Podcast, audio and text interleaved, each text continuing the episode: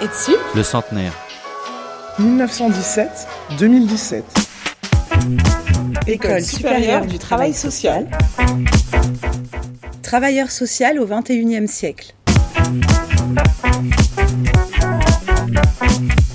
Centenaire. Table ronde. Enquête. Témoignage. Expert. Forum. 1917-2017. Le centenaire.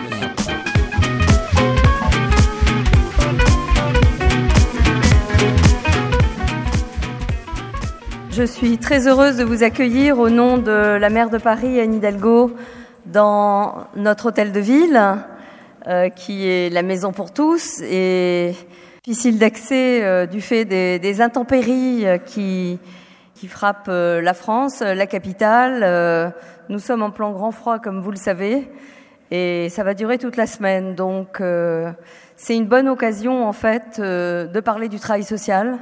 C'est une bonne occasion de parler euh, des plus démunis, des plus exclus, de ceux euh, qui ont rencontré tout au long de leur vie euh, différentes épreuves, différentes ruptures de liens, qui en ont amené certains à se retrouver en situation de rue et en difficulté, donc finalement mettant en difficulté toutes les institutions, celles du social, celles du médical, celles de la psychiatrie, parce qu'être à la rue, ça, contribue quand même à beaucoup euh, affaiblir, à beaucoup euh, déstructurer, à beaucoup désocialiser.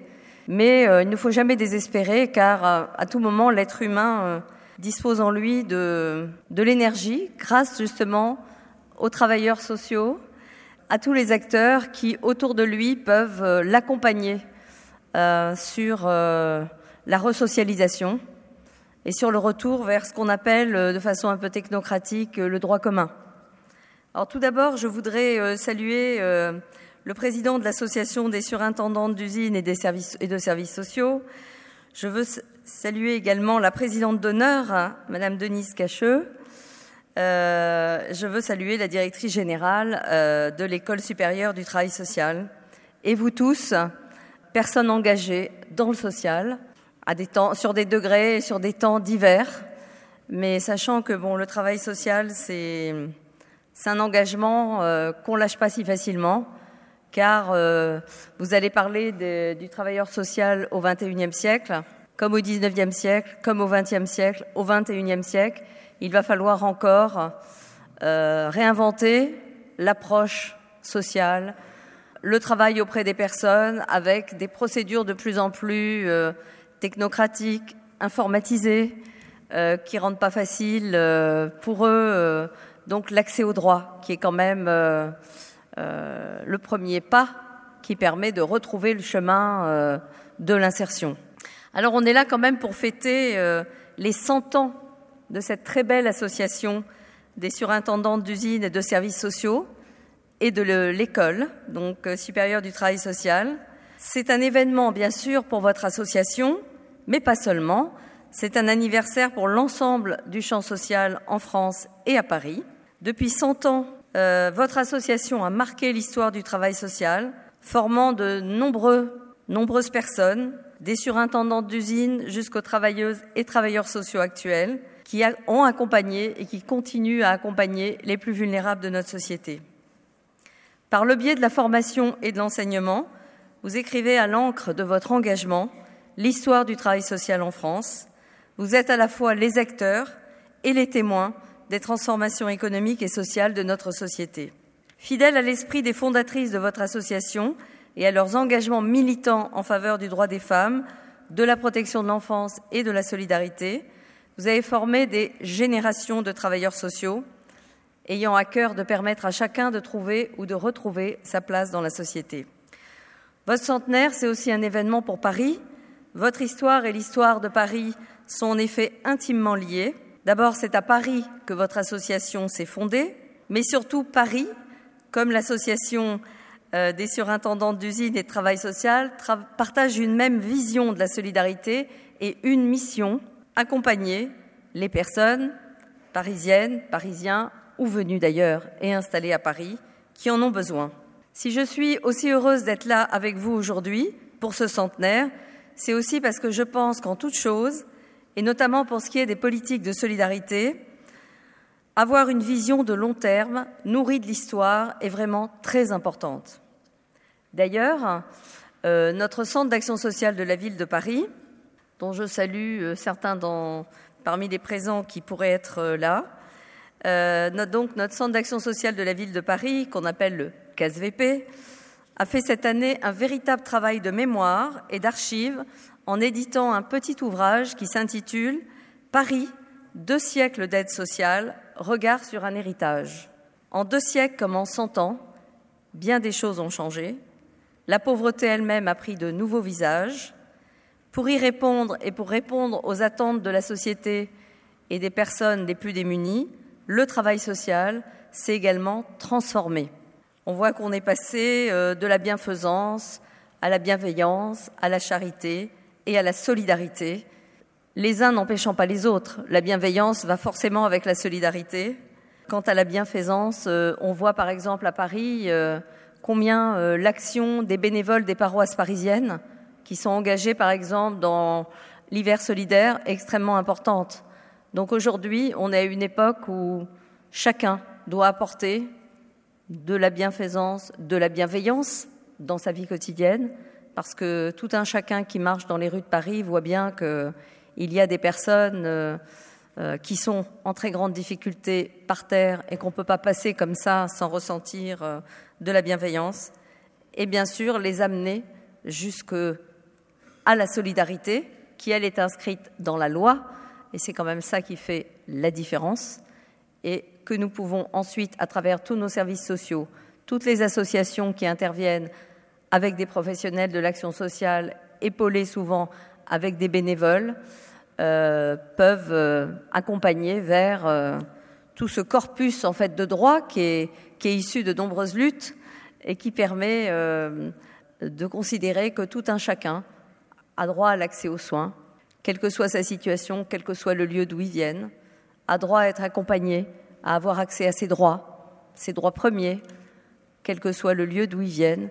Et vous savez combien nous sommes, euh, et ça va être en fait l'enjeu de votre euh, colloque, être travailleur social au XXIe siècle.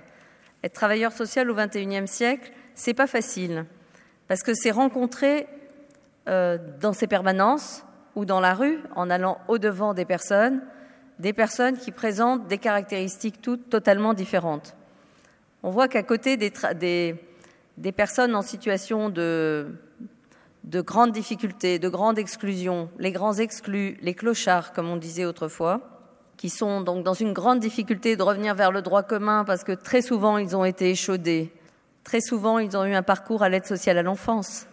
Pour être en charge de la protection de l'enfance, sachez que ma priorité est de faire en sorte que les enfants qui nous ont été confiés ne se retrouvent pas dans les mauvais hasards de leur vie, en situation de rupture, en situation de difficulté, reproduisant ainsi euh, un parcours déjà très morcelé dès l'enfance.